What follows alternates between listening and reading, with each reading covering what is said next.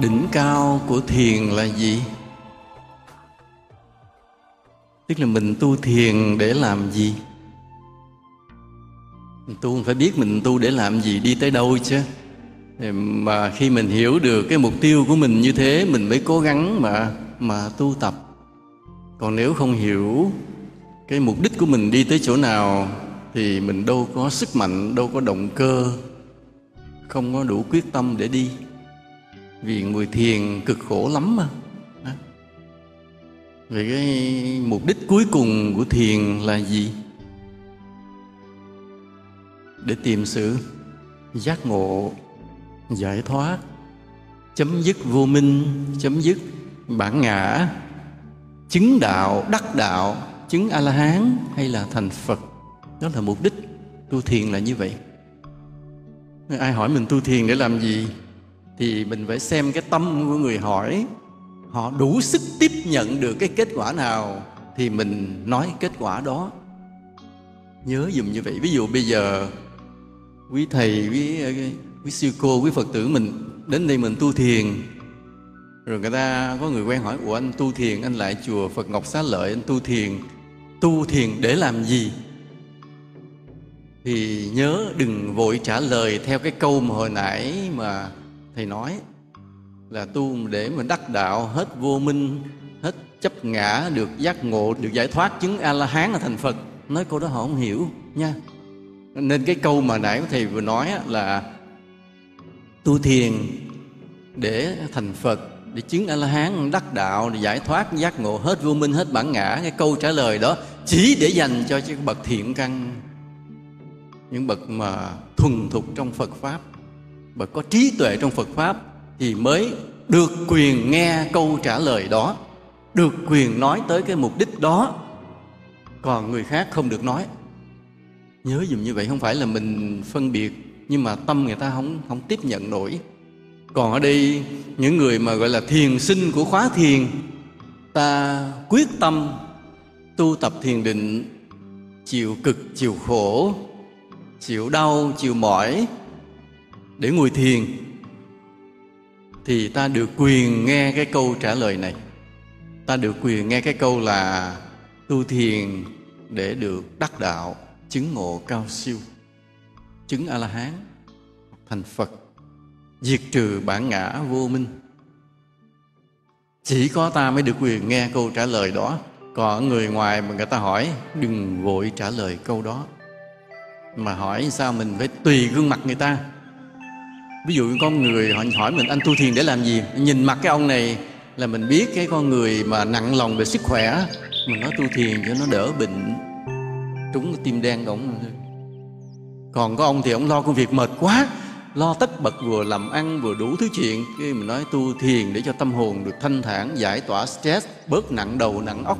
Làm việc cực quá là đúng tim đen của ông. Còn có ông nào nghĩa là thích về cái tâm linh huyền bí coi bói, coi toán. Thì mình nói là tu thiền để mở, khai mở tâm linh, bước vào thế giới mầu nhiệm, biết được quá khứ, vị lai. Đó. cái câu đó cũng không sai, nhưng mà trúng tim đen cái của ông thích. Vậy đó. Đại khái là, tùy người mà ta trả lời, cái mục đích thiền định là gì? Nhưng mục đích thực sự của thiền định là chấm dứt lên là vô minh, diệt trừ chấp ngã, đắc a la hán quả cao siêu, thì chỉ có những người con phật thật sự mới được nghe điều này mà thôi. Đó là đỉnh cao của thiền. Thế cái bước ban đầu của thiền là gì? Thực ra cái bước ban đầu của thiền là gì chúng ta cũng khó nói. Ví dụ người ta nói có ba cái điều nền tảng của thiền là đạo đức, công đức, khí công, phải không ạ? À? ba cái đó nghĩa là mới tu thiền, ta phải có cái nền là ba cái chân, gồm có đạo đức, công đức, khí công. Nhưng sự thực đó cũng không phải là cái buổi đầu của thiền. Vì đâu mà ta thực hành ba cái điều đó? Vì đâu mà ta trau dồi đạo đức? Vì đâu mà ta chịu cực tác thành gây tạo những công đức? Vì đâu mà ta rèn luyện công phu khí công? Trước đó nó còn có một cái cái cái tâm khác nữa. Một cái bước trước đó nữa là cái gì? Cái khó đây. Cái buổi ban đầu đấy nè không biết kiếp này hay là kiếp nào đó, có thể cách đây năm kiếp, cũng có thể cách đây 500 kiếp. Trong một cái cơ duyên nào đó, ta gặp một bậc thánh cao siêu giác ngộ. Ta hiểu được một phần cái sự cao siêu của ngài, ta xúc động, kính ngưỡng, đó là bước đầu tâm niệm đầu tiên khởi lên trong cái dòng luân hồi vô tận của ta mà kéo dài kéo dài cho tới ngày hôm nay ta ngồi đây trước Phật đài trang nghiêm để ta tĩnh tọa, tu thiền đó. mà cái việc mà ta bất ngờ gặp một bậc thánh đâu hồi mấy chục kiếp trước hay mấy trăm kiếp trước á, cái đó thật sự giống như là một điều ngẫu nhiên hên xui, may rủi, bất ngờ, vô tình trong cái dòng luân hồi vô tận trên cái đường đời, sóng gió, phong ba. Ta bất ngờ gặp một vị thánh. Ta chứng kiến được cái công hạnh của ngài. Ta xúc động. Đó là giây phút đầu tiên. Đó mới thực sự là giây phút đầu tiên của ta.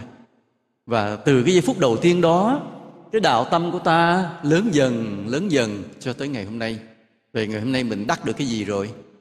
Chưa nha, chưa gì cả từ lúc mà ta xúc động trước một bậc thánh, cho tới ngày hôm nay ta ngồi đây chưa chứng gì cả. Vậy mới biết cái sự tu hành là cực kỳ khó khăn. Nhưng mà hôm nay ngồi được ở đây tu thiền là ta đã bước đi một bước rất là rất là dài. Còn những vị mà ngồi đây mà với cái hình tướng của người xuất gia thì các vị đó tinh tấn hơn ta, tinh tấn hơn ta.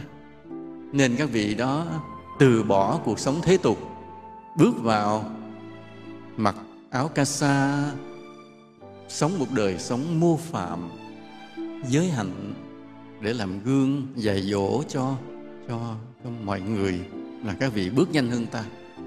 Nên từ cái lúc mà ta xúc động trước một bậc thánh cho tới cái ngày ta chứng bằng như bậc thánh đó thầy không biết mấy ngàn kiếp à không biết à.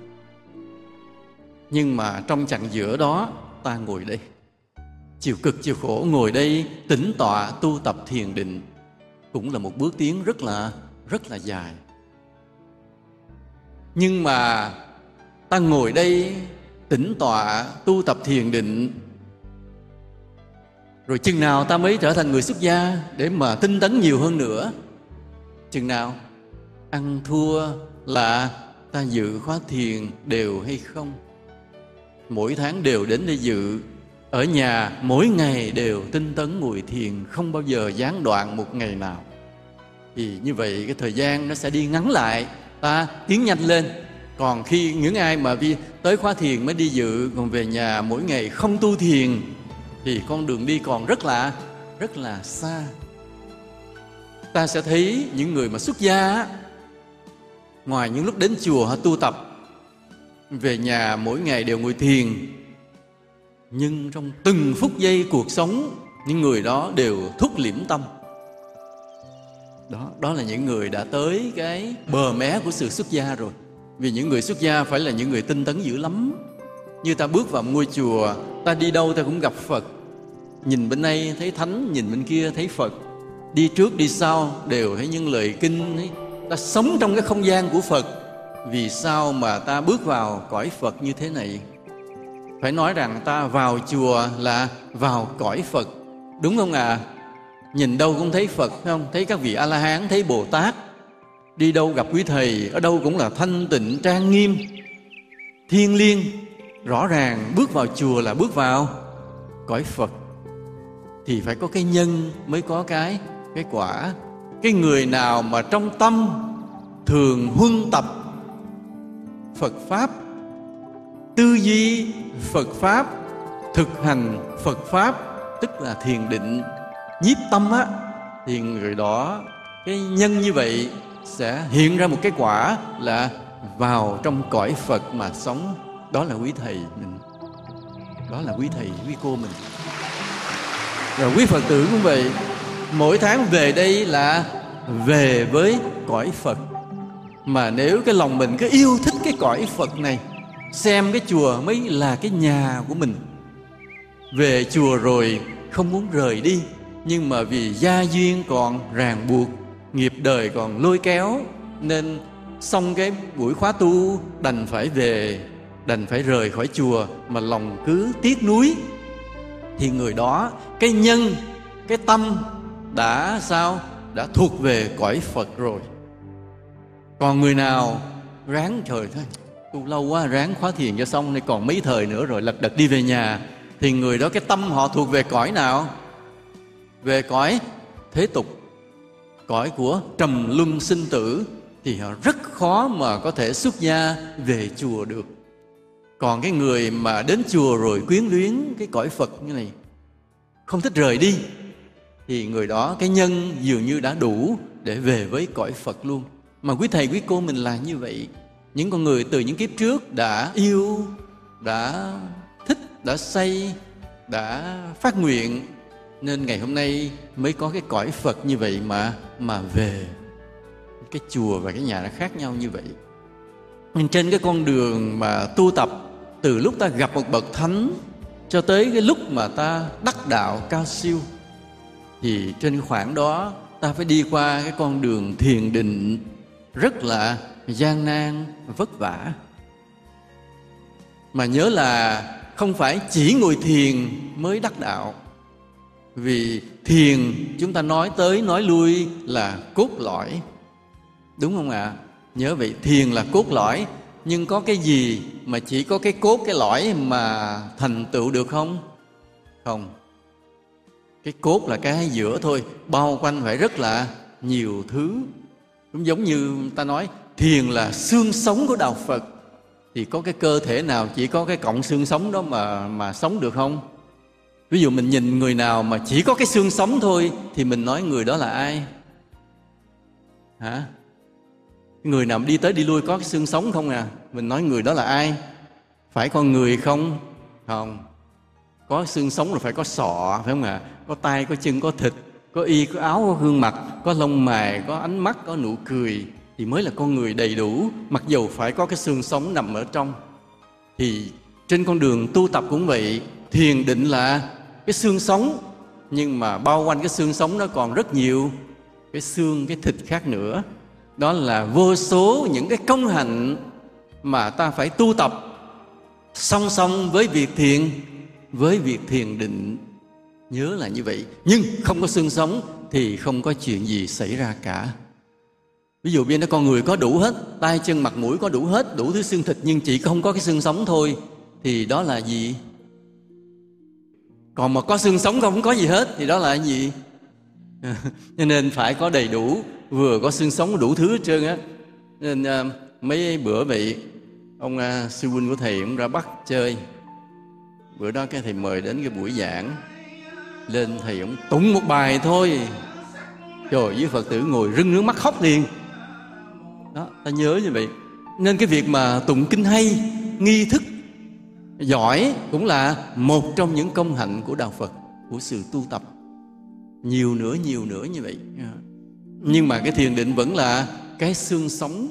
Nên khi ta đến với thiền định thì ta biết rằng đây là cái pháp tu cốt lõi. Nhưng đừng khờ dại, đừng cực đoan mà bài bác hết tất cả những cái hạnh tu khác trong đạo phật nhớ như vậy nha.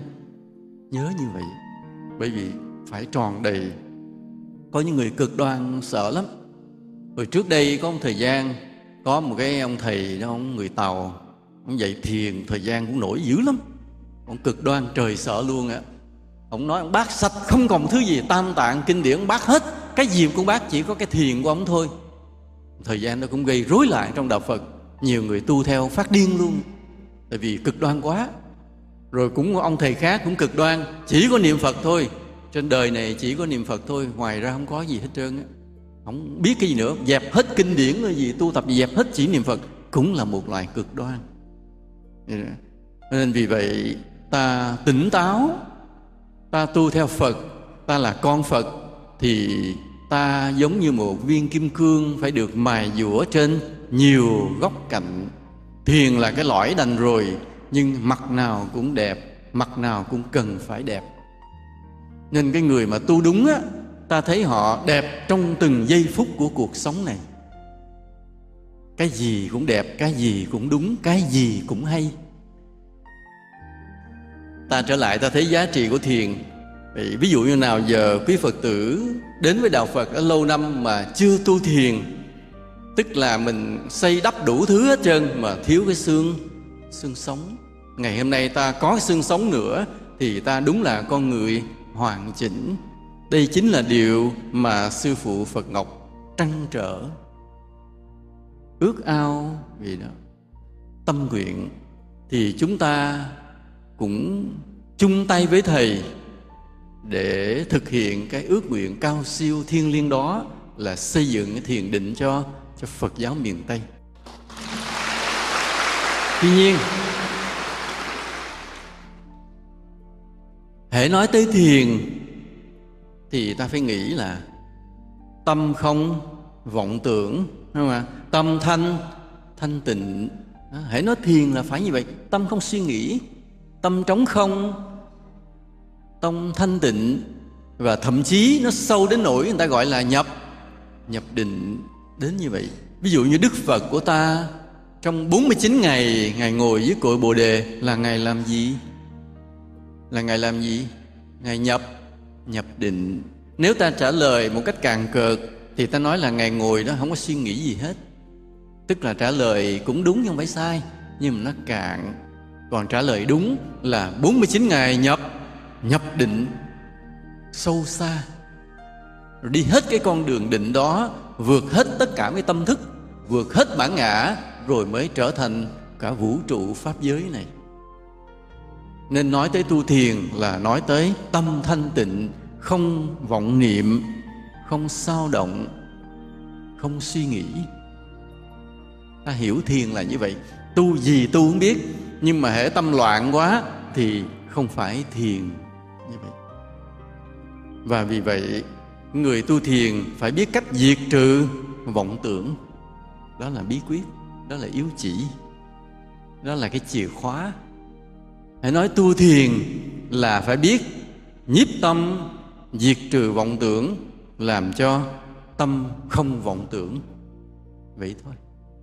Nhưng mà làm sao để cho tâm không vọng tưởng thì đây là một bài toán cực khó. Bài toán cực khó. Nhiều người, mỗi người, mỗi tông phái đều đưa ra một cái phương pháp dạy cho rằng giúp người ta nhiếp được tâm. Nhiều phương pháp lắm. À, mỗi một bậc thầy mỗi một bậc tông sư mỗi một tông phái trong đạo phật đều có cái cách để dạy người ta nhiếp tâm. Rồi thậm chí yoga của ấn độ cũng nói tới vấn đề nhiếp tâm thanh tịnh. Thậm chí những vị tu tiên họ cũng nói tới nội tâm thanh tịnh ngay cả như người tập khí công của võ thuật, cũng yêu cầu người đệ tử mình, người môn đồ của mình cũng phải lắng tâm thanh tịnh không suy nghĩ. Nên cái tâm mà thanh tịnh, không suy nghĩ, không loạn tưởng, không vọng động, nó là cái giá trị của thiền. Nhớ như vậy, cái giá trị của thiền. Nhớ giùm thầy, cái giá trị của thiền. Khi mà mọi người biết ta đi tu thiền. Thì trong đầu mọi người họ nghĩ, họ nhìn ta coi, không biết cái ông này còn vọng tưởng không? Cái cô này còn suy nghĩ lăng xăng không? Đúng không ạ? À? ví dụ bây giờ mình gặp người khác cũng vậy. Mình nghe nói cái ông đó ông tu thiền dữ lắm nha. Ngày nào ông cũng ngồi thiền á, thì mình nhìn ổng mình nhìn mặt ổng nhìn đôi mắt của ổng nhìn cái dáng dấp oai nghi của ổng để đánh giá của ông này còn động tâm không? Đúng không à đó, bởi vì sao? Bởi vì ai cũng hiểu rằng giá trị của thiền chính là tâm không suy nghĩ, vọng động. Người tu thiền phải giỏi cái cách mà diệt trừ vọng tưởng. Tất cả mọi pháp môn đều nhằm vào cái mục tiêu đó, diệt trừ vọng tưởng cái đã, rồi mới tính tới chuyện nhập định đắc đạo cao siêu thì quý phật tử nghĩ là mình bao lâu thì sẽ diệt trừ được vọng tưởng? Tu như vậy, bao lâu?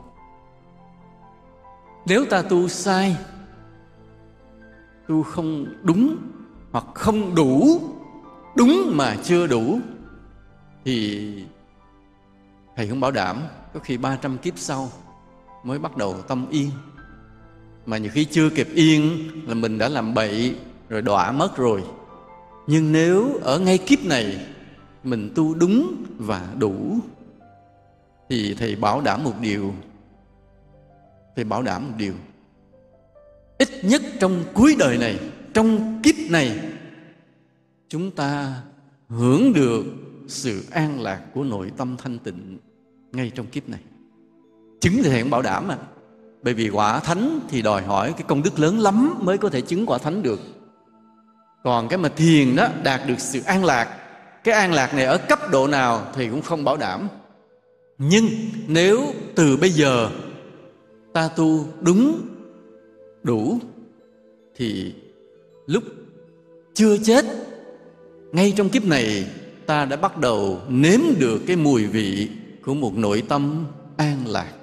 Vì có người mới nói, thầy nói như vậy, ví dụ như con già rồi sao? Con 70 tuổi sao? Thầy cũng bảo đảm luôn thầy cũng bảo đảm, miễn đừng quậy dùm thầy, đừng gây ác nghiệp. Tại vì nếu gây ác nghiệp thì nó phá sạch hết công đức, nha. Cứ ổn định đều đều mà tu đúng, đủ cái phương pháp, cái kỹ thuật mà ta được hướng dẫn. Cộng với một cái đời sống ta tốt lành. Sống tốt lành là đừng quậy, đừng phá, đừng mưu sâu kế hiểm, đừng hại người, đừng gian dối, nghĩa là giữ giới cho kỹ. Rồi lại biết làm phước, tùy khả năng mình mình khả năng nhiều làm nhiều khả năng ít thì làm ít. Còn cái cái kỹ thuật ngồi thiền cứ đúng như được hướng dẫn thì thầy nói dù bảy mươi mấy tuổi ráng tu cho thầy vài năm. Là ngay trong kiếp này lúc chưa chết đã bắt đầu nếm được cái mùi vị của sự an lạc nội tâm. Tuy nhiên hồi nãy ta nói nãy giờ tu thiền là phải biết diệt trừ vọng tưởng nha. À, như vậy vọng tưởng là cái gì và người diệt trừ là ai? Có phải là có một cái số vọng tưởng nó đứng trước mặt mình? Mình là người cầm cái gươm, cái dao, mình chạy vô mình đâm vọng tưởng đâm nó chết từng thằng từng thằng. Nó ló ra mình đâm nữa đâm nữa. Đúng không ạ? À? đâm tới khi nào mà vọng tưởng nó chết hết cái mình thanh tịnh? Đúng không? Đúng không? Không, vì sao? Vì báo cáo các đồng chí cái thằng mà nó cầm cái gươm để nó đâm vọng tưởng đó nó chính là vọng tưởng. Thì nó đâm được vọng tưởng không? Không. Ví dụ như ta nói tu thiền là diệt trừ bản ngã. Tức là ta biết ta có một cái chấp ngã. Như vậy sẽ có một cái người cầm cái gươm mà tiêu diệt cái bản bản ngã. Đúng không ạ? Đúng không? Không vì cái thằng mà nó cầm gươm đó nó mới chính là bản ngã. Nói, ủa như vậy rồi lấy cái gì để tu? Lấy cái gì để diệt vọng tưởng? Khi cái diệt vọng tưởng cũng chính là vọng tưởng cái mà cái trừ chấp ngã nó cũng chính là bản ngã. Thì ai trừ ai ai diệt ai? Đúng không ạ à? ví dụ một người rớt xuống cái vũng sình và nói phải quét cho sạch cái vũng sình nó đi, để cho được thanh tịnh. Nhưng xin thưa, cái lý luận đó sai. Vì sao? Vì sự thật. Cái người mà rớt xuống vũng sình đó không có ai rớt á. Người đó cũng chính là sình. Người đó chính là lầy. Làm gì có một cái người khác với sình để diệt sình? Tâm của ta chính là như vậy nghe thầy nói điều này xong mà thấy hoang mang. Ủa, bây giờ lấy cái gì để diệt vọng tưởng? Lấy cái gì để diệt chấp ngã? Vì cái người mà diệt chấp ngã chính là bản ngã. Cái người mà diệt vọng tưởng chính là vọng tưởng. Thì lấy cái gì để diệt cái gì? Ai hoang mang là đúng, vì bản chất nó là như vậy. Mà khi hoang mang như vậy, rồi ta tu đúng phương pháp, tu đủ phương pháp, đến khi ta được thanh tịnh ta mới hiểu cái câu nói của tổ bồ đề đạt ma hay là tổ huệ năng. Phiền não tức bồ đề. Cái tốt cũng là cái tâm đó, cái xấu cũng là cái cái tâm đó. Không có cái tâm khác. Hoặc như là một ông tăng trong một cái pháp hội. Không biết đêm đó ông ngồi thiền cái gì không biết, ông la lên, tôi ngộ rồi, tôi ngộ rồi. Vì trong đêm thôi không ai hỏi ổng. Sáng ra gặp ổng mới hỏi, hôm anh ngộ cái gì vậy? Nico cũng tức là người nữ. Đúng không ạ? Thì Nico là người nữ. Thì cái câu đó nói lên trình lên thiền sư. Ông thầy ông thầy gật đầu. Nói đúng rồi thằng đó nó ngộ thiệt rồi. Vì hiểu ra được một điều cái người diệt vọng tưởng cũng chính là vọng tưởng. Vậy làm sao để diệt vọng tưởng? Đó cái khó khăn là cái chỗ này cái phức tạp là cái chỗ này chính vì vậy mà ta loay hoay, tu hành để diệt trừ vọng tưởng thường là thất bại. Vì chính ta ta mới chính là vọng tưởng. Bao nhiêu pháp môn đưa ra, bao nhiêu kiếp tu hành, đến hôm nay ta vẫn chưa diệt xong vọng tưởng. Bởi vì cái gì? Bởi vì ta chính là vọng tưởng đó là lý do mà khi vào thiền ta có bài kệ vào thiền thân này không phải ta, tâm này không phải ta, chẳng có gì là ta. Nhớ dùm cái đó. Cho nên cái người tu cũng chính là bản ngã. Cái người diệt vọng tưởng cũng chính là vọng tưởng. Vậy làm sao để tâm thanh tịnh? Này dễ hay khó? Rất khó nha. Phải hiểu là rất khó. Ai phải hiểu cái được cái yếu chỉ này thì người đó mới gọi là người hiểu về thiền. Cái giá trị của thiền là tâm thanh tịnh, không vọng tưởng, không suy nghĩ, không loạn động. Cho nên ta tu gì tu không biết, pháp môn diễn pháp môn biết. Nhưng mà cái hiện ra để báo cho ta cái kết quả đúng là tâm ta phải thanh tịnh, không suy nghĩ, không vọng tưởng kết quả phải vậy. Nhưng mà ta vừa nghe được một điều. Cái diệt vọng tưởng, nó cũng là vọng tưởng. Cái ta mà đang muốn diệt trừ vọng tưởng, nó cũng là vọng tưởng. Thì có bao giờ mà giống như ta lấy phân để rửa sạch phân, thì có hết phân được không? Không. Lấy sình để tẩy rửa sình, có hết sình được không? Không lấy vọng tưởng để diệt vọng tưởng, hết vọng tưởng không? Không. Đây, cái bí mật nằm ở chỗ này, cái chìa khóa nằm ở chỗ này. Đó là lý do mà rất nhiều kiếp qua, ta mãi tu tập vẫn không có kết quả. Cái người mà bắt chân được ngồi giống phật, không bao giờ là mới lần đầu ở kiếp này cả. Nhiều kiếp ta cũng ngồi thiền rồi, nhưng mà vẫn chưa thành công chỉ bởi vì cái gì? Dùng vọng tưởng, diệt vọng tưởng thì không hết vọng tưởng. Như lấy phân mà rửa phân, không hết phân. Lấy sình, tẩy sình, không hết sình. Đó là lý do. Đây, hôm nay ta mới hiểu tại sao mà ta tu mà tâm không thanh tịnh vì bí quyết chỗ này, bí mật chỗ này. Khi mà ta hiểu cái điều này rồi, thì bây giờ ta thấy một người họ tu thiền 30 năm mà họ không hết vọng tưởng à, đừng thắc mắc. Vì dùng vọng tưởng diệt vọng tưởng không bao giờ hết. Mình nhớ hồi thì còn nhỏ thì cũng đi tới chùa Vĩnh Nghiêm Sài Gòn á vô lễ Phật xong cái thấy cái ông râu ria bạc trắng ông ngồi ông ngồi thiền trước chánh điện. Mà lúc ít người ta đi đi chùa lắm nên chánh điện cũng thanh tịnh giống không giống như bây giờ nó ồn ào. Cái thầy cũng tới sau lưng ông thầy cũng bắt chân lên ngồi thiền thì ngồi chút thì thấy ông xả thiền cũng ra ngoài hiên. Cái, cái thầy cũng xả thiền ra ngồi hiên ngồi chắp tay chào ông và hỏi ông cái yếu chỉ phương pháp của tu thiền. Ông nói câu này làm cho thầy cũng hơi thất vọng. Ông nói à, bây giờ cậu kiếm cái gì để cậu nghĩ một điều một thôi. Tại vì vọng tưởng đó là tùm lum mà. Bây giờ tập trung nghĩ một điều thôi để cho tâm gom lại một chỗ. Cậu có người yêu chưa? Nếu có thì cứ nghĩ người yêu mình thôi. Nó cũng thanh tịnh rồi thầy cũng vĩnh biệt ông đó luôn không có xin địa chỉ gì hết trốn luôn. Sau này khi thầy xuất gia rồi cái ông lọt tọt ông quay lại ông làm sư đệ mình ông cũng xuất gia theo. Cười nhưng thầy không có nhắc lại thầy không nhắc lại cái chuyện đó sợ ông quê. Ờ, tại vì ông cách sai. Đúng là nói là dùng phân tẩy phân không bao giờ hết phân. Dùng sình rửa sình không bao giờ hết sình. Nên ta mới nói là yếu chỉ tu thiền là đúng và đủ. Đúng và đủ. Rất nhiều cái phương pháp bao vây hỗ trợ không bao giờ chỉ có một phương pháp mà làm người ta nhiếp tâm được. Nhớ dùm thầy điều này nha. Nên ai đưa ra một cái phương pháp nào nói chỉ một cái này là nhiếp tâm, thì biết ngay rằng người đó đã nhầm. Nhớ như vậy. Ngay cả như đức phật của chúng ta, ngài ca ngợi cái pháp môn hơi thở. Ngài nói là cái ai tu cái quán niệm hơi thở này được nhiều lợi ích lớn tức là ngài ca ngợi, nhưng mà không phải là ngài chỉ dạy một hơi thở. Ngài dạy rất nhiều cái pháp môn mà ta đến nỗi ta gọi là tám vạn bốn ngàn pháp môn để bao vây cái nội tâm của mình. Mới mà đủ sức chuyển hóa cái nội tâm trở thành thanh tịnh không dễ chút nào.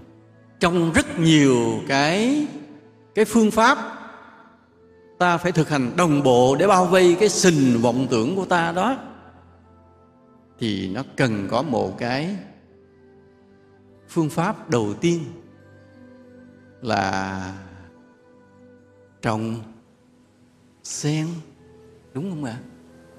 Trồng sen gần bùn mà chẳng hôi tanh mùi bùn. Trong cái sình tanh hôi đó, nhưng ta đem hạt giống sen ta trồng, thì cái sình đó đang trở thành cái gì? Trở thành sen lá sen, cọng sen và cuối cùng là hoa hoa sen. Ta trồng trong cái cái đám sình vọng tưởng đó. Vì đó là cái tượng trưng cho điều gì? Tâm tôn kính phật là cái nhân ban đầu để chuyển hóa sình thành hoa sen. Ta gieo cái củ sen ghim xuống. Gieo trong cái cái đầm lầy của nội tâm mình, thì sen bắt đầu mọc. Đây đó là một trong những cái pháp môn để mà khống chế vọng tưởng, hóa giải vọng tưởng. Cho nên thường ta hay dùng cái chữ là hóa giải vọng tưởng, chứ không có ai mà dám diệt trừ vọng tưởng. Vì diệt trừ vọng tưởng cũng chính là vọng tưởng. Nên tôn kính phật là một phương pháp nên vì vậy mà mỗi ngày ta thường phải lễ phật là như vậy.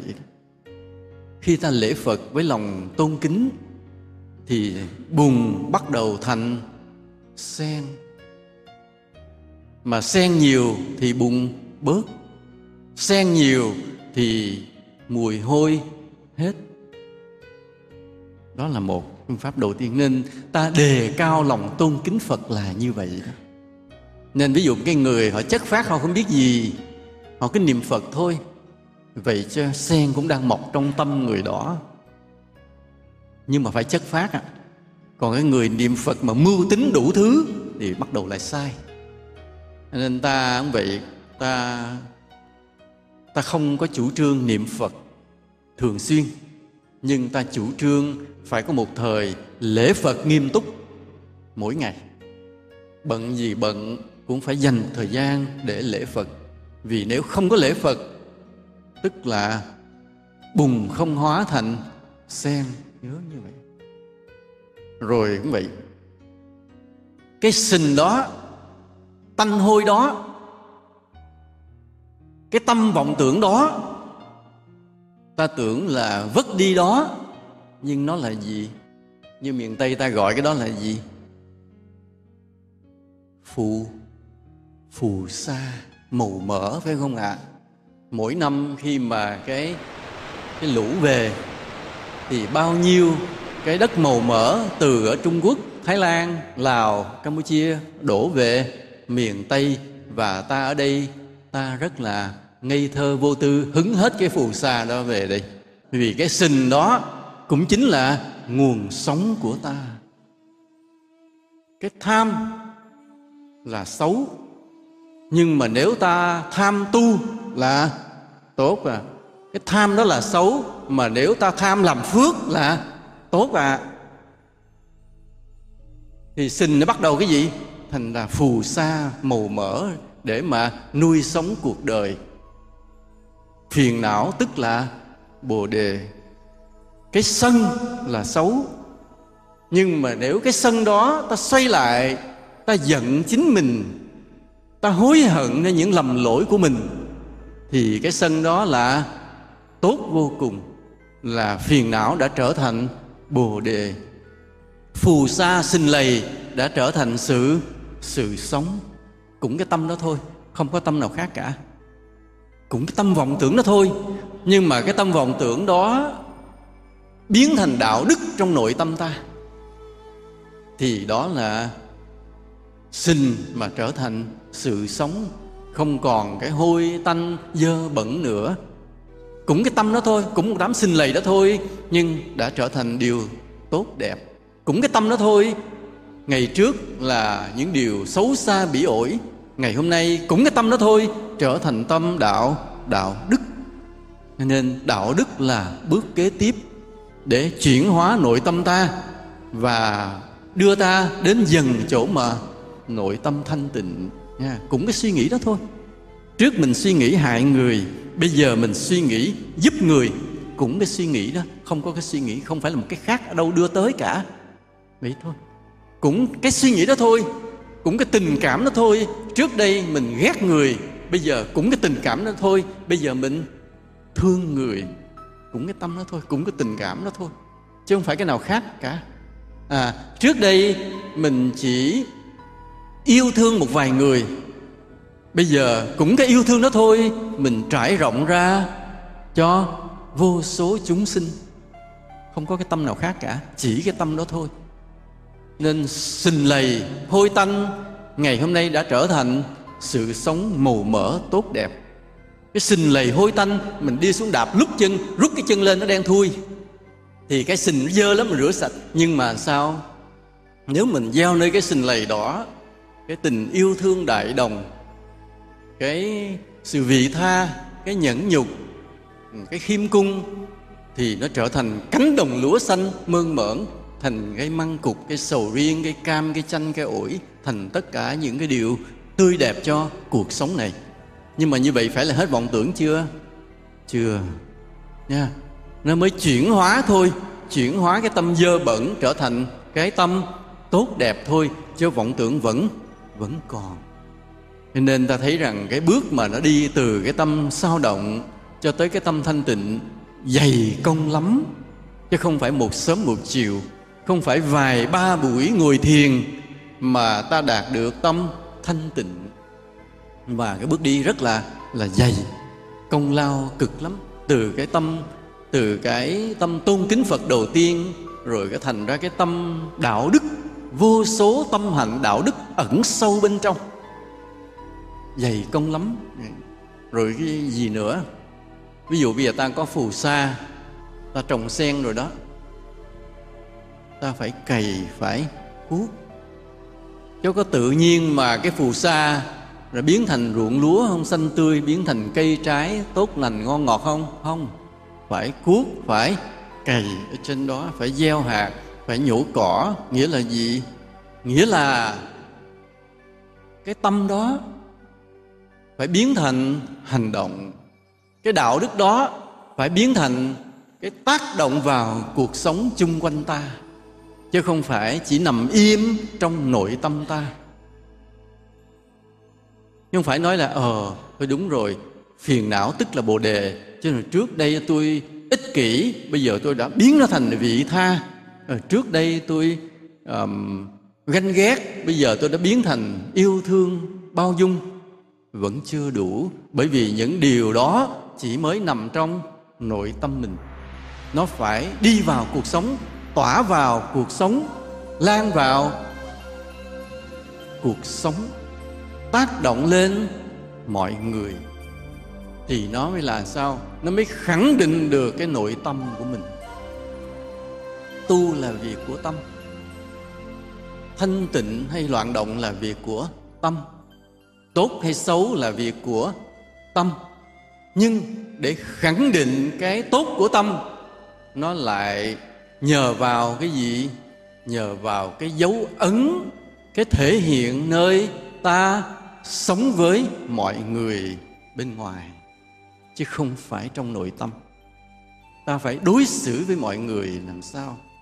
Ta phải góp sức xây dựng cuộc đời làm sao thì nó mới thể hiện được, nó mới khẳng định được, nó mới đóng khuôn được cái nội tâm tốt đẹp của ta. Còn nếu nói tôi tốt lắm, tôi thương người lắm, tôi vị tha lắm mà chưa bao giờ làm được điều gì thì cái tâm tốt đó cũng tốt đó, nhưng rất dễ sụp đổ, rất dễ tan vỡ. Mà phải bằng cái hành động, phải giúp người thật sự, thương người thật sự làm cái gì đó cho đem lại lợi ích cho cuộc đời thật sự thì nó mới thành cái dấu ấn đánh ngược lại vào nội tâm ta, đóng khuôn nội tâm ta, đóng dấu nội tâm ta, xác định nội tâm ta là người đạo đức. Nên vì vậy, khi mà ta chuyển hóa nội tâm, ta gọi là đạo đức, khi ta giúp ích cho cuộc đời, đem lại cái lợi cho chúng sinh thì gọi là công công đức.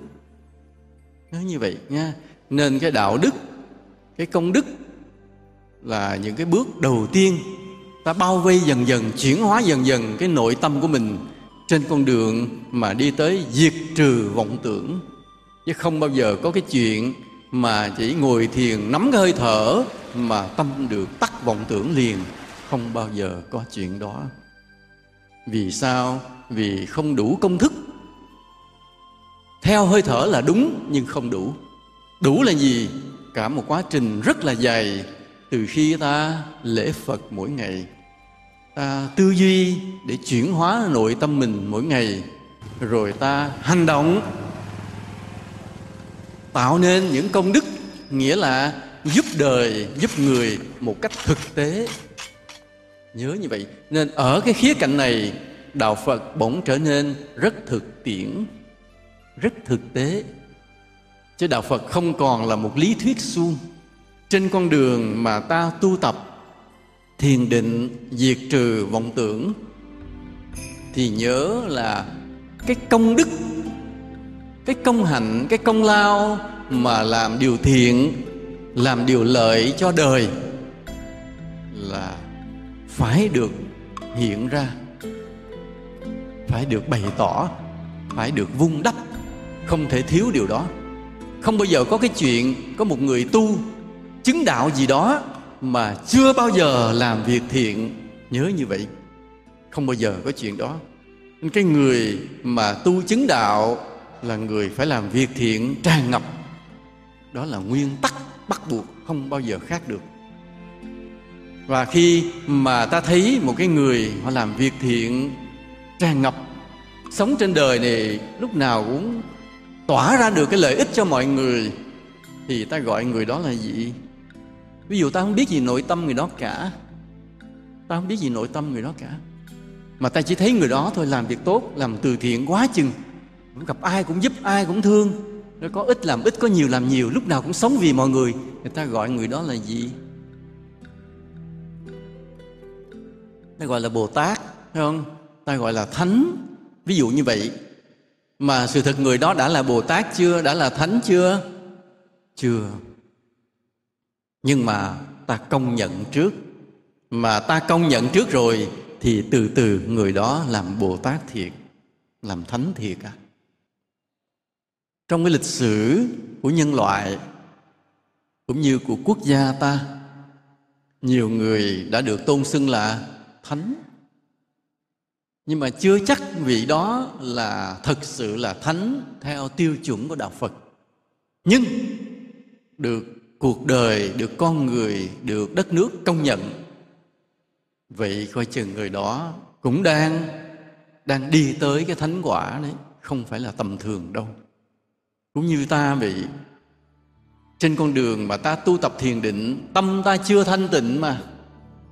Tâm chưa thanh tịnh thì làm gì chứng được quả thánh? Nhưng trên con đường mà đi tới cái nội tâm thanh tịnh, ta đi qua hai cái bước quan trọng vừa nói. Một là đạo đức, hai là công công đức.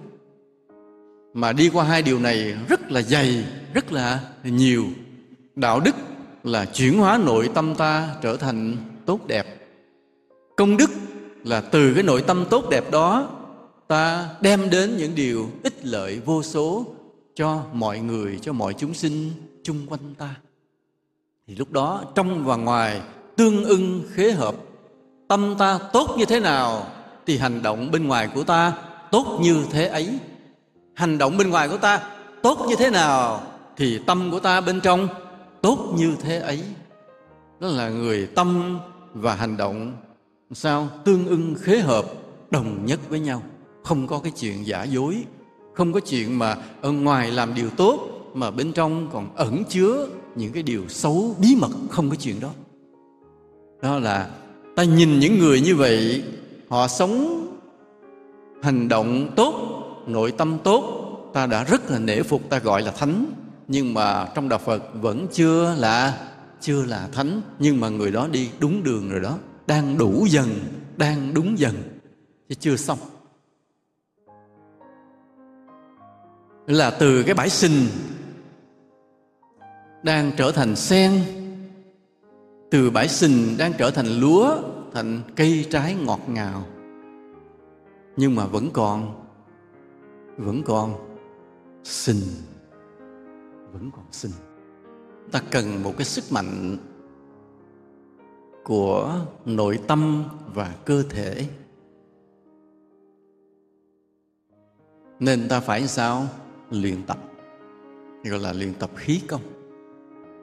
Đức phật của chúng ta khi còn là thái tử đã là một nhà một nhà võ công siêu quần bạc tụy, vô địch không ai đánh lại. Có nghĩa là gì? Có nghĩa là cho ta một bài học. Cái nội lực rất quan trọng trong việc tu tập thiền định. Mà cái nội lực là gì? Nội lực là một cái sức mạnh ở bên trong. Nó khác với cái sức mạnh cơ bắp. Khi ta sinh ra ta có cơ bắp. Khi ta lao động thì cái cơ bắp cái gân đó nó gồng cứng lên. Ta có thể khiêng nặng ta có thể um, cày cuốc hay bưng dọn. Là có cái sức mạnh của mình ta sẽ gánh vác. Đây gọi là ngoại lực. Cái lực này nó do cái sức căng của cơ và gân sức mạnh như vậy và ta cần cái sức này để ta lao động để ta sống ta bớt bệnh tật. Tuy nhiên cái sức mạnh cơ bắp đó, đó nó cũng chưa đủ để ta tạo thành cái sức mạnh của của bộ não. Vì sao vậy? Vì cái bộ não của ta nó mềm. Nó mềm như vậy nó gồng được không? Ví dụ cái tay mình mình cái cơ mình mình gồng cái nó cứng lên thì cái não mình gồng được không? Được không? Không. Mình gồng não lên, mình vỡ não điên liền. Nhớ nguyên tắc như vậy. Nên trong cái cơ cấu của sức khỏe, tối kỵ lực chạy lên não. Lực lúc nào cũng phải gì? Lắng xuống dưới bụng, nhớ nha. Bởi vì cái cơ chế, cái cấu tạo của não và của cơ bắp nó ngược nhau. Ví dụ ở dưới này ta mạnh, cái chân là nhờ cái chân ta cứng, cái tay ta cứng, gọi là mạnh nhưng mà cái não ta nó mạnh á, bởi vì nó mềm, càng mềm nó càng sáng suốt thông minh trí tuệ. Ta nhớ cái cứng, cái mềm nó ngược nhau giữa bộ óc và tay chân. Nhớ như vậy. Cho nên cái lực là phải thả lỏng xuống dưới hết để cho tay chân nó hưởng. Còn ở trên bộ não nó phải trống không, càng trống lực càng tốt. Mình không nói trống vọng tưởng, chỉ nói cái lực thôi lực trên nó càng trống càng tốt, càng mềm càng tốt. Bộ não của ta nó ngược với cái tay chân của ta, ngược với cơ bắp. Bắp thịt đó thì càng cứng, tức là người đó càng khỏe càng mạnh. Nhưng bộ não của ta thì nó càng mềm, thì nó càng thông minh, sáng suốt. Nhớ. Yeah. và để nuôi dưỡng cái bộ não đó, thì ta cần một loại lực khác, chứ không phải lực cơ bắp này. Cái lực khác đó ta gọi là nội lực và để tạo ra được nội lực, thì ta có cái cách tập. Nó cũng khác với cái cách tập mà cơ bắp tay chân, nha. Cái tay chân ta muốn khỏe thì sao? Ta phải khiêng tạ ha, ta phải khiêng nặng tạ lên. Khiêng tạ hoặc là cái người nông dân ta lao động, ta hoạt động cơ bắp thì ta cũng khỏe. Cái cơ bắp đó gọi là ngoại lực, là ngạnh công hay là ngoại lực, khỏe cơ bắp. Nhưng mà để có nội lực thì lạ một điều, chỉ cần thở thôi chỉ cần thở đúng cách thì từ từ ta xuất hiện nội lực. À lạ như vậy. Ta mới thấy rằng ví dụ như cái người mà họ có ngoại công đó, họ cũng không thể nằm để mà cho xe tải cán qua. Vì ta mạnh gì cách mấy, vậy chứ xe tải cán qua rồi thì ta cũng ta cũng dẹp lép mà đại khái này. nhưng mà cái người có nội công á có nhiều người họ đã biểu diễn cho xe tải cán qua không sao. Trên nên cái nội công tự nhiên là cái hiệu quả nó lớn hơn gấp nhiều lần ngoại công, mà cái cách tập của nó thì lại nhẹ nhàng. Ví dụ như bây giờ ta muốn mạnh ngoại công thì ta phải khiêng rất là nặng, ta phải đánh đấm rồi rất là nặng để có ngoại công. Nhưng mà muốn có nội công thì ta cử động êm, hơi thở êm, hít vào êm, ít nhẹ, thở ra chậm chậm dài gấp 5 lần hít vào. Cứ vậy thôi, thời gian cho nhiều thì bỗng nhiên cái nội lực xuất hiện lạ như vậy. Trời đất, cơ chế vũ trụ cho ta cái cái quy trình kỳ lạ như vậy. Là tập rất nhẹ, chỉ bằng hơi thở đúng cách thì ta xuất hiện nội lực. Thì có người nói, con tập âm dương khí công thiện năm rồi chả thấy nội lực gì hết. Hỏi, ngày tập mấy lần? Ngày tập hai lần lần nhiêu 5 phút thì đúng 5 phút thì chưa có nội công được. Cái người mà tập hơi thở mà để có nội công, một ngày phải bỏ ra vài tiếng đồng hồ tập. Tập say xưa nhịn ăn tập luôn, thì họ mới có nội công. Người ta không đủ thời gian để tập, nhưng miễn có tập thì đã là có nội lực cái dấu hiệu có nội lực là sao? Bắt đầu nơi cái lưng ta đó, là nội lực đã xuất hiện nội lực bắt đầu nó thấm vào cơ thể, nó chạy vào hai cái đường gân, hai bên xương sống, và nó chỉnh cái xương sống lại, không cho chèn các dây thần kinh làm đau lưng nữa. Rồi mà nếu ta cứ tập đều tập đều thì nó thấm dần vào người ta nhiều cái hay hơn nữa. Còn nếu mà ta dày công tập được nhiều thời gian, nếu có nhiều thời gian mà tập, thì thực sự ta sẽ xuất hiện nội lực. Thì cái nội lực nó tiềm tàng tiềm tàng trong cơ thể đó, nó mới hỗ trợ thiền định của ta hỗ trợ thiền định như thế nào? Thì ta sẽ nghe. Cái nội lực đó đó, nó sẽ hỗ trợ cho cái thiền định của ta. Vì cái thiền định của ta, mục tiêu gần của ta là diệt trừ vọng tưởng, không có suy nghĩ nữa. Nhưng mà dù ta lễ kính phật tha thiết, tâm vẫn còn vọng tưởng. Dù ta chuyển hóa đạo đức mình thuần thiện, tâm vẫn còn vọng tưởng. Dù ta cố gắng làm việc thiện rất nhiều, tâm vẫn còn vọng tưởng rồi tới khi ta bước vào khí công, ta tập khí công mà nhất là âm dương khí công. Chỉ có hai cái khí công mà làm cho tâm ta dễ nhiếp tâm thanh tịnh, tự nó thanh tịnh. Một là cái khí công nguyên pháp thuộc dầu, hai là âm dương khí công. Còn cái thứ ba là cái khí công tâm pháp thì nó đã vào sát với thiền rồi. Lúc khác ta sẽ nói lại. Nên cái mà có cái cử động á, thì là một là cái thuộc dầu, khí công nguyên pháp mình tập quen rồi, vừa nhúng chân cái là tâm thanh tịnh liền. Hoặc là cái âm dương khí công, vừa hít hơi vào, thả hơi ra một cái là tâm bắt đầu thanh tịnh liền. Là nó cái khí công nó đưa ta tới sát tới thiền, tâm bắt đầu thanh tịnh dần, mặc dù chưa phải thiền, chưa phải thiền. Nhưng mà nó chuẩn bị thôi. Thì khi ta bắt đầu bắt chân lên ngồi thiền như thế này, thì quý thầy rồi hướng dẫn ta như thế nào? Khi ta bắt chân ngồi thiền á, nhớ quý thầy hướng dẫn ta cái gì? Ngồi đúng tư thế, phải không?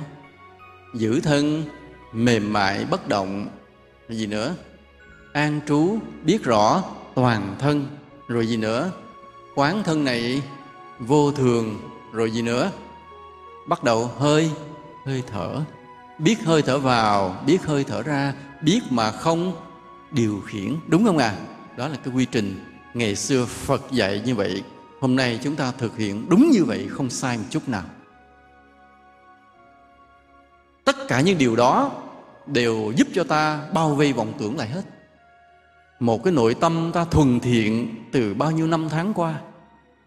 Một cái bề dày công đức ta làm cho cuộc đời này bao nhiêu năm tháng qua.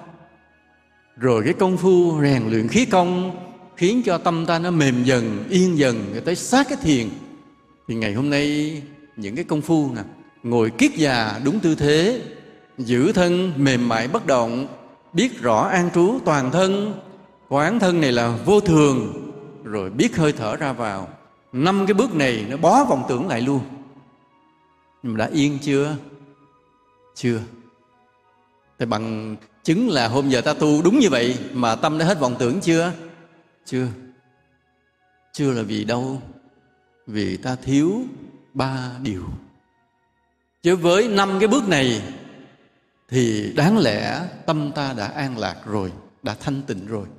Thì nhắc lại, thứ nhất là ngồi đúng tư thế, thứ hai là giữ thân mềm mại mà bất động, thứ ba là an trú biết rõ toàn thân, thứ tư là quán thân vô thường, và thứ năm là theo dõi hơi hơi thở. Với năm bước này, đáng lẽ tâm ta đã phải vào định, phải vào thanh tịnh rồi. Nhưng vẫn chưa, vì ta thiếu, nha, thiếu cái gì? Thì năm cái bước này đều có công dụng là khóa vọng tưởng. Như vậy năm bước này có cái câu nào nói là diệt vọng tưởng không? Có không? Tuyệt đối không có câu nào cả vọng tưởng mình nó suy nghĩ lung tung đủ thứ chuyện trên đời nó nghĩ chuyện này nó nghĩ chuyện kia. Mà năm cái phương pháp này không có một cái nào mà nhắc một chữ nhỏ về vọng tưởng cả. Đúng không ạ? Không bao giờ đụng tới vọng tưởng cả. Vậy mà làm sao mà nó diệt được vọng tưởng? Đó đây là cái bí quyết của đạo phật của ta. Nên cái ngày mà ông tú tài trương chiết ông ngộ đạo rồi mới nói là diệt trừ vọng tưởng trùng tăng bệnh thú hướng chân như tổng thị tà là ở chỗ này. Phật cũng không đụng tới. Rõ ràng năm cái kỹ thuật này để ta ngồi thiền, không có một cái nào mà nhắc nhỏ liếc một mắt tới vọng tưởng cả. Mà ta thực hành đúng như vậy thì tâm bắt đầu nhiếp vào trong thanh tịnh. Đó là kỹ thuật đó. Nên nó diệt trừ vọng tưởng, vậy mà không bao giờ đụng tới vọng tưởng ta nhớ cái phương pháp này ứng dụng vào trong cuộc đời nhiều cái hay lắm. Nhưng hôm nay không phải là để ta đi ra ngoài. Hôm nay ta tập trung để nói về cái diệt trừ vọng tưởng. Năm cái này không có cái nào nói tới vọng tưởng. Năm cái này nó đều có tác dụng làm lắng vọng tưởng. Cả năm cái. Thứ nhất, ngồi đúng tư thế, kiết già. Khi chúng ta chưa biết gì hết, thì cái ngồi cho đúng tư thế, kiết già giữ cho đúng thôi, cứ nhớ về thân mình, giữ ngón tay, ngón chân im thôi.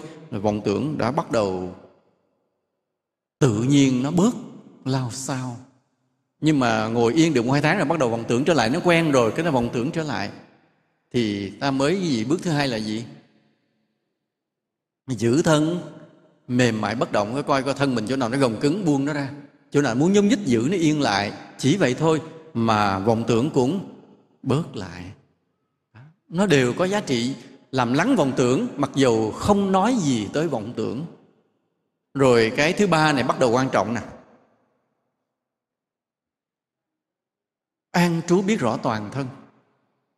Sự thật á, ví dụ trong cuộc sống như thế này, ví dụ ta chuẩn bị bước vào nói chuyện với ai, cái mình buông lỏng toàn thân, giữ thân mềm mại, tự nhiên mình bớt động liền, bớt sao động khi mình bắt đầu gặp cái chuyện gì căng thẳng khó khăn.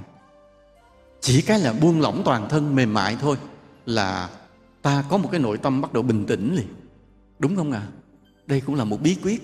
Còn lúc ngồi thiền thì ta dùng cái mềm mại bất động đó để làm diệt bất vọng tưởng, mặc dù không nói tới vọng tưởng. Còn trong cuộc sống, mỗi khi ta sắp đương đầu với việc gì khó khăn, ta cứ buông lỏng toàn thân chút xíu rồi ta hãy bước tới ví dụ như hôm đó ta phải thuyết trình, mà mình đứng trước mọi người thuyết trình cái mình bị cái gì? Hồi hồi hộp. Thế là trước khi bước lên, mình cứ buông lỏng toàn thân xuống. Cộng thêm một chút cầu nguyện. Rồi mình cứ buông lỏng toàn thân, nhìn biết rõ toàn thân, buông lỏng toàn thân. Rồi bước lên ta thuyết trình, tự nhiên ta sẽ bình tĩnh hơn. Vậy, hoặc là có người nào đó họ kêu ta tới chất vấn cái điều gì gây gắt có thể gây xung đột. Trước khi đối thoại ta cũng buông lỏng toàn thân. À, niệm phật chút rồi đến khi bước vào cuộc đối thoại ta cũng bình tĩnh hơn. Đấy là như vậy nên cái bước thứ hai nó đã hỗ trợ cho việc lắng lắng nội tâm xuống. Cái thứ ba là an trú biết rõ toàn thân thì cái này nó mạnh hơn nữa nó là một liều thuốc một kỹ thuật mạnh hơn để làm lắng tâm xuống. Lắng tâm làm cho vọng tưởng nó cứ xông xao xông xao vậy bữa nào nó cứ bị chìm chìm chìm chìm xuống. Chứ ta không đụng tới vọng tưởng không diệt trừ vọng tưởng không nhắc gì tới vọng tưởng. Ta chỉ an trú biết rõ toàn thân tự nhiên cái vọng tưởng nó đang nghĩ này nghĩ kia tự nhiên nó nó bị lắng lắng lắng nó sôi sôi ít ít thôi. Chứ trước nó sôi cao thế này thì bây giờ mình biết rõ toàn thân thì nó, nó, nó giảm bớt cái cường độ của nó như thế này nó giảm bớt cường độ chứ nó không tắt hẳn, nhưng giảm bớt cường độ tự nhiên. Và cái chỗ này là giá trị của nội công. Cái người mà có cái nội lực thì luôn luôn họ có cái cảm giác của cái khí lực toàn thân, giúp cho họ luôn nhớ toàn thân. Ta nhớ cái bài kệ xả thiền của mình không? Lúc nào cũng gì đi đứng nằm ngồi làm việc, nói chuyện gì cũng gì nhớ nhớ thân này vô thường nha. Lúc nào cũng nhớ thân này vô thường. Khi ăn, khi uống, khi nói chuyện, khi giao tiếp, khi làm việc, khi nghỉ ngơi, khi đi, khi đứng đều lúc nào cũng nhớ thân này vô thường. Nhưng mà ta rất thường bị quên, đúng không ạ? Ta bị rời khỏi thân. Vì sao vậy? Vì ta không được cái thân này nó nhắc. Mà vì sao ta không được cái thân này nó nhắc? Vì ta thiếu nội lực.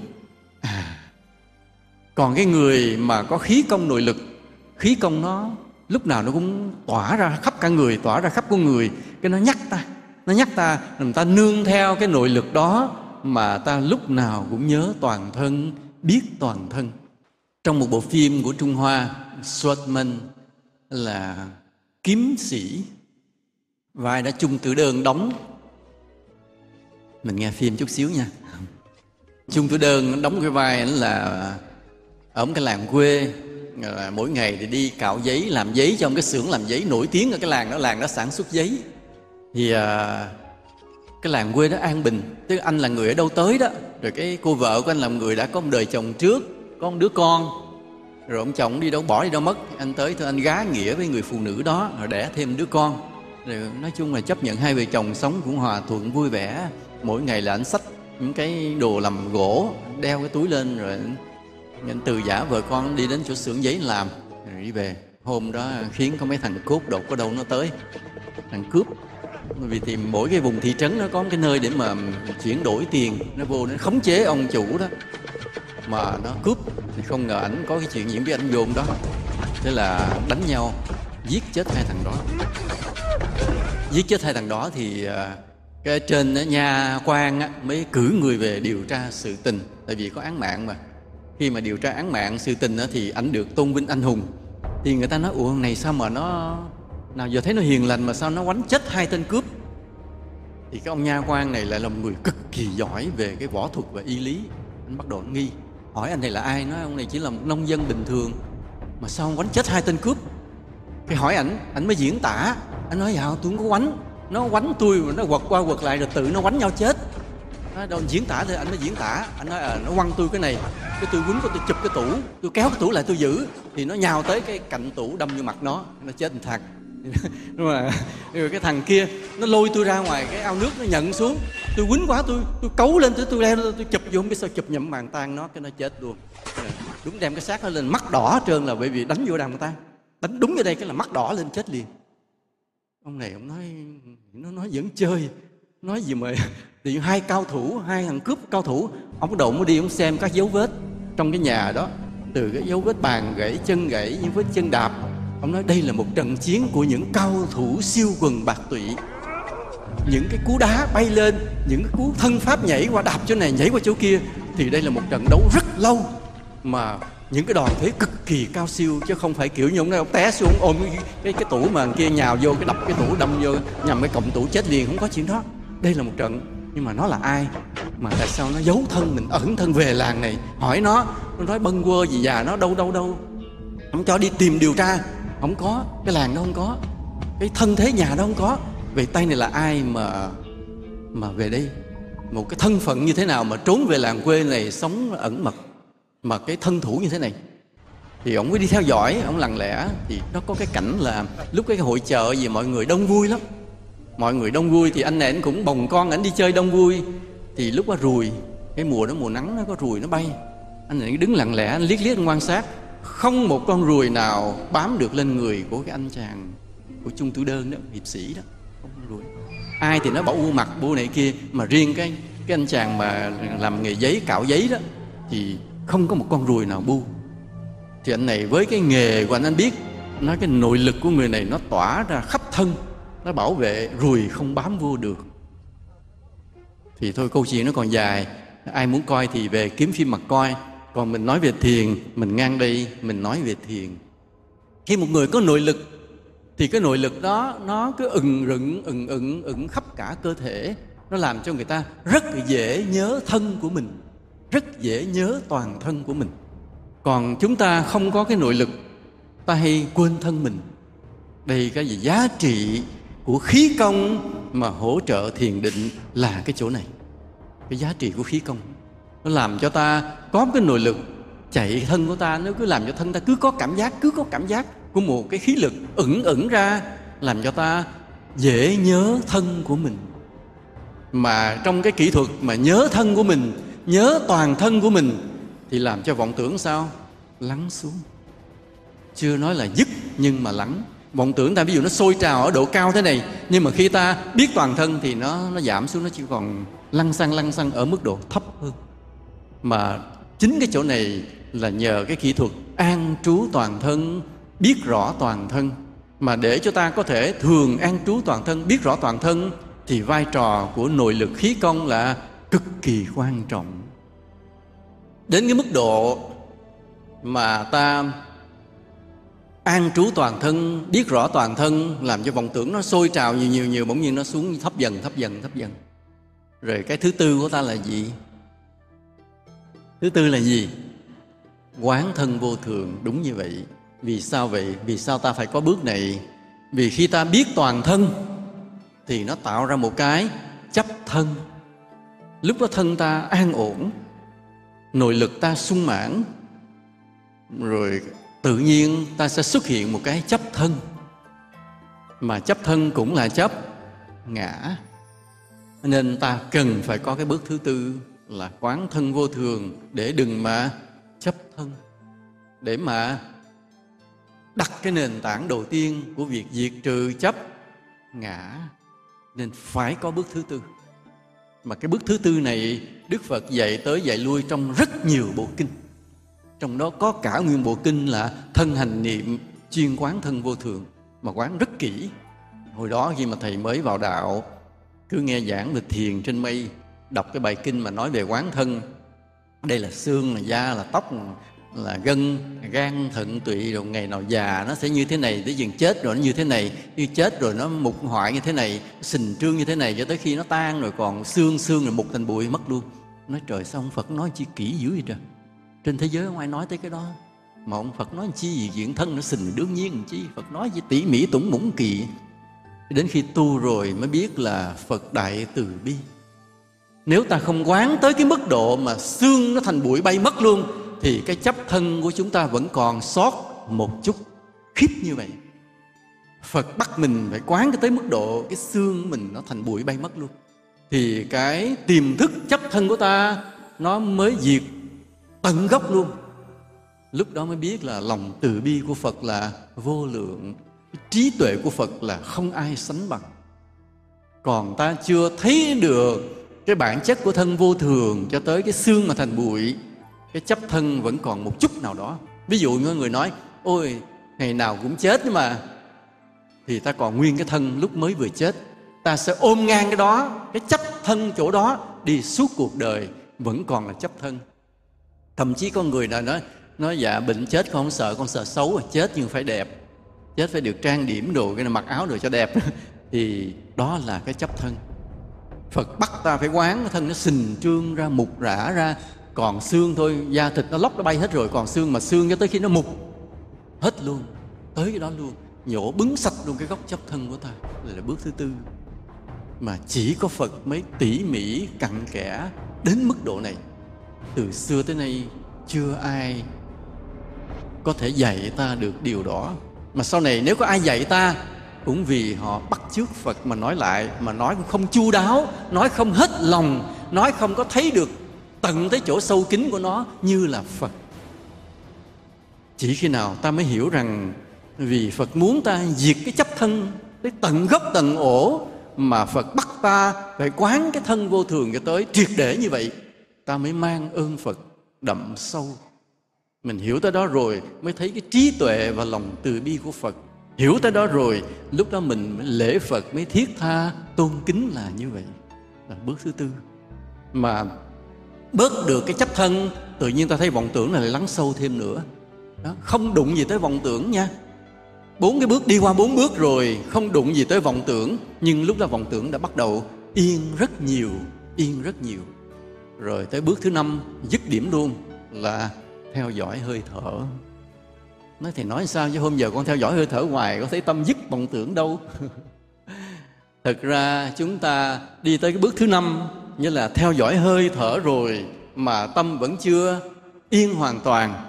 Bởi vì ta chưa đủ chưa đủ cái gì. Chưa đủ cái đạo đức và công đức. Ta chưa đủ, cũng như chưa đủ cái gì? Khí công, nha.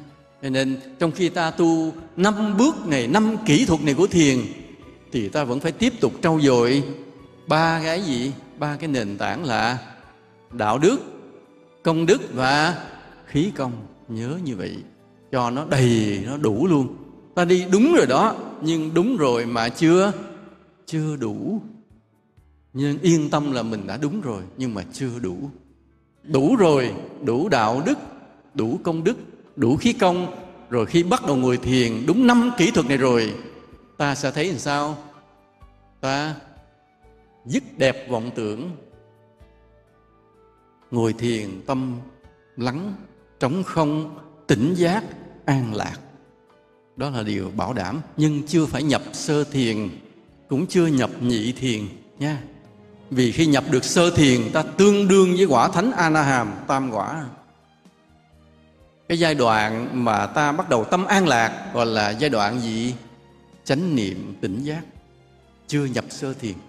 Cái giai đoạn chánh niệm tỉnh giác này ta phải đi qua ba chục kiếp, thuần thục, rồi mới nhập được sơ thiền ở kiếp thứ 31 không phải dễ, bởi vì nhập sơ thiền rồi tương đương với thánh quả a na hàm tương đương thôi chứ chưa phải thánh quả.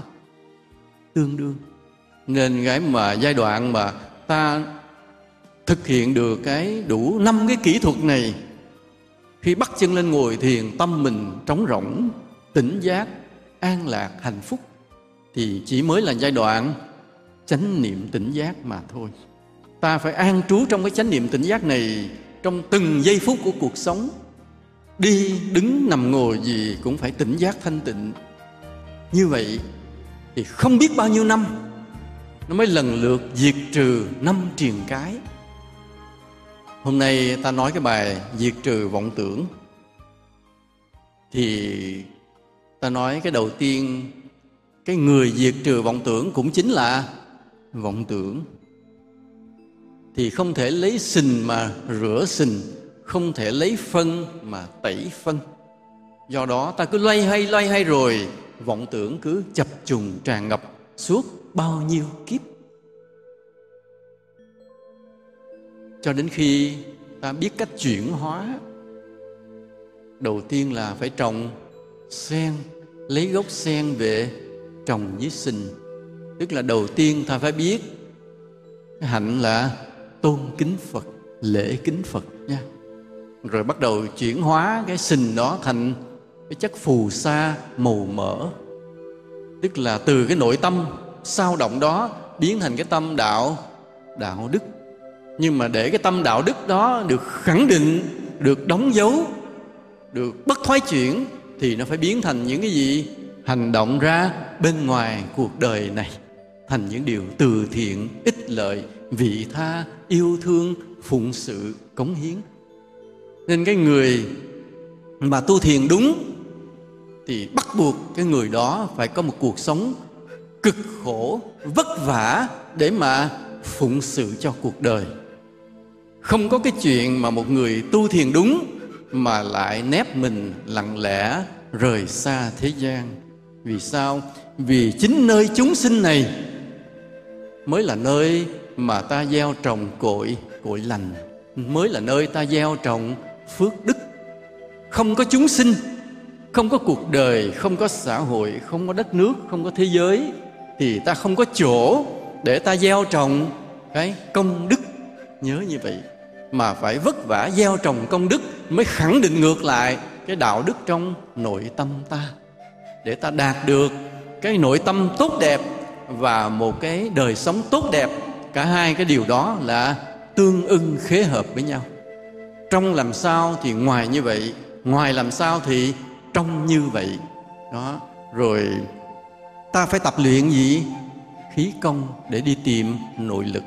Mà chuẩn bị cho một cái chặng đường rất là dài.